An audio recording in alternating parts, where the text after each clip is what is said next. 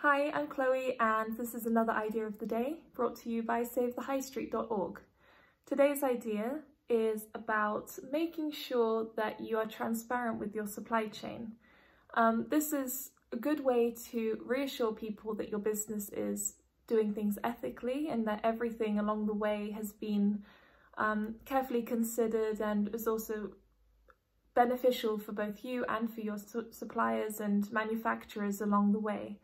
Um, there's a big movement now to be shopping in a green manner, so this might mean telling people that at no point in your supply chain you use plastic, that might be one example, or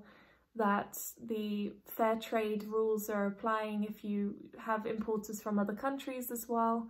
uh, and even more so if you have uh, local suppliers because you can kind of reiterate that you have this collaboration and you're supporting the, the community around you as well. Um, and now with the coronavirus crisis, it's also worth telling people about different hygiene protocols that you and your suppliers,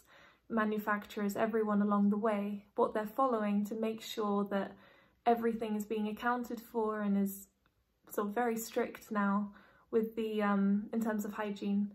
um, and looking after, after their staff as well because that's one thing that people are concerned about is making sure that other people are healthy and not being made to work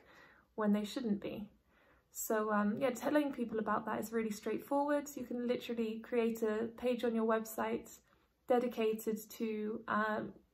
different parts of your supply chain.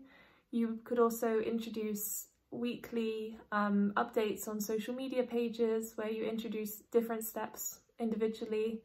Uh, you could also just create videos like I'm doing now where you explain to people about your suppliers, how the relationship began, um, how you also measure that um, success within your supply chain and making sure that that sort of standard is maintained. And there's a really good way to just reassure people that